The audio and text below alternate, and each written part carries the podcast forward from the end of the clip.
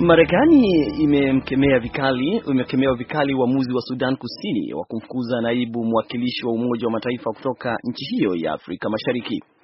Wizara ya mambo ya nje imesema kufukuzwa kwake Tony Leinza, mratibu wa misaada ya dharura nchini humo, kama pigo kubwa kwa jumuiya ya kimataifa inayofanya juhudi za kuleta amani na utulivu Sudan Kusini. Lanzia ambaye ni mzaliwa wa Uingereza anatarajiwa kuondoka nchini humo hivi karibuni ili kuanza kazi kwingine. Lanzia amekuwa maarufu kama mwanadiplomasia anayokosoa serikali ya Sudan Kusini kwa, kuso, kwa kuso, kutositisha ghasia zinazoendelea nchini humo. Wizara ya mambo ya nje ya Marekani inaeleza kuwa jukumu la serikali ya Sudan Kusini ni kumaliza mapigano ambayo yamesababisha zaidi ya wakazi milioni mbili kukimbia kutoka makazi yao. Imesema kuwa nusu milioni yao ni wakimbizi katika nchi jirani na kwamba zaidi ya milioni 4.6 wanakabiliwa na tishio la njaa. Ripoti za vyombo vya habari vya Marekani zinaeleza kuwa rais wa shirikisho la kadanda duniani FIFA Sepp Blatter anafanyiwa uchunguzi Marekani kuhusiana na kashfa ya ufisadi inayoikumba FIFA. Ripoti kwamba Blatter mwenye umri wa miaka 79 inafanyiwa uchunguzi na waendesha mashtaka wa Marekani na idara ya upelelezi ya FBI zimetolewa saa chache baada ya kujiuzuru kutoka kwa wadhifa wake akiwa kwenye kikao na wanahabari mjini Zurich. Um, Blatter aliyechaguliwa tena wiki iliyopita alikiri kuwa FIFA inahitaji mabadiliko makubwa na aliahidi kufanya kila awezalo kufikia lengo hilo. Wafadhili wanaotoa mamilioni ya dola kwa FIFA wamepongeza uamuzi huo wa Blatter wa kujiuzulu. Kampuni ya Coca-Cola ya Marekani imesema kuwa ni hatua inayofaa kwa minajili ya mpira wa kandanda na mashabiki wake.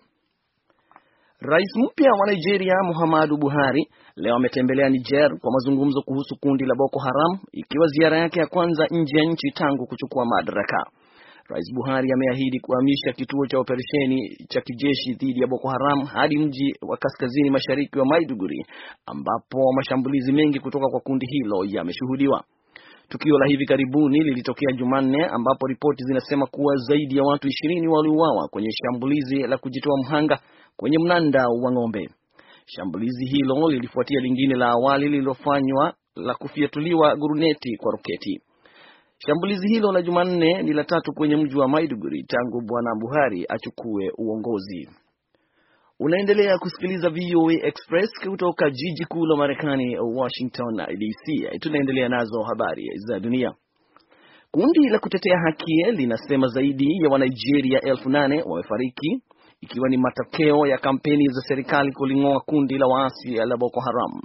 Amnesty International inasema katika utafiti wake wamegundua kuwa zaidi ya watu elfu moja mia mbili wameuliwa tangu mwaka wa elfu mbili na tisa kutokana na uvamizi uliofanywa na jeshi la Nigeria.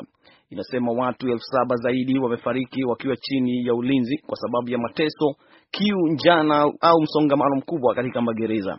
Kundi la kutetea haki linasema maafisa waandamizi wa jeshi wanafahamu vyema kuhusu watu katika nda, kutiwa ndani na idadi kubwa ya vifo, lakini hawajachukua hatua yoyote kusitisha ukiukaji huo. Amnesty inaitaka serikali mpya ya Nigeria chini ya Rais Muhammadu Buhari kuanzisha uchunguzi. Naibu waziri wa mambo ya nje wa Marekani Antony Blinken amesema leo kuwa kampeni ya kijeshi dhidi ya Islamic State imeua zaidi ya wapiganaji elfu kumi wa kundi hilo. Matamshi hayo yametolewa kupitia redio ya Inter ya Ufaransa siku moja baada yake na maafisa kutoka nchi za mazungumzo kukutana nchini za muungano kukutana nchini Paris na, na waziri mkuu wa Iraq Haida al-Abadi kujadili mikakati ya kukabiliana na ISIS.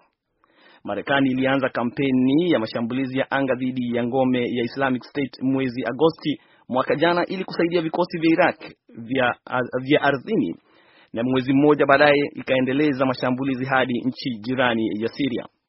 Blinken amesema Jumanne kuwa licha ya changamoto za hapa na pale, mashambulizi hayo ya anga pamoja na kutoa mafunzo na vifaa kwa vikosi vya Iraq ni hatua ya ushindi. Bwana Abadi hata hivyo amesema kuwa vikosi vya serikali havipati msaada wa kutosha kutoka jumuiya ya kimataifa.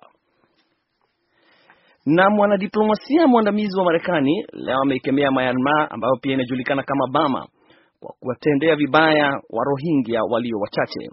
Waziri mdogo wa mambo ya nje wa Marekani Ann Richards amesema kuwa Rohingya ni lazima watambuliwe kama wananchi wa Burma. Alianza hayo katika mkutano wa, wa, na waandishi wa habari.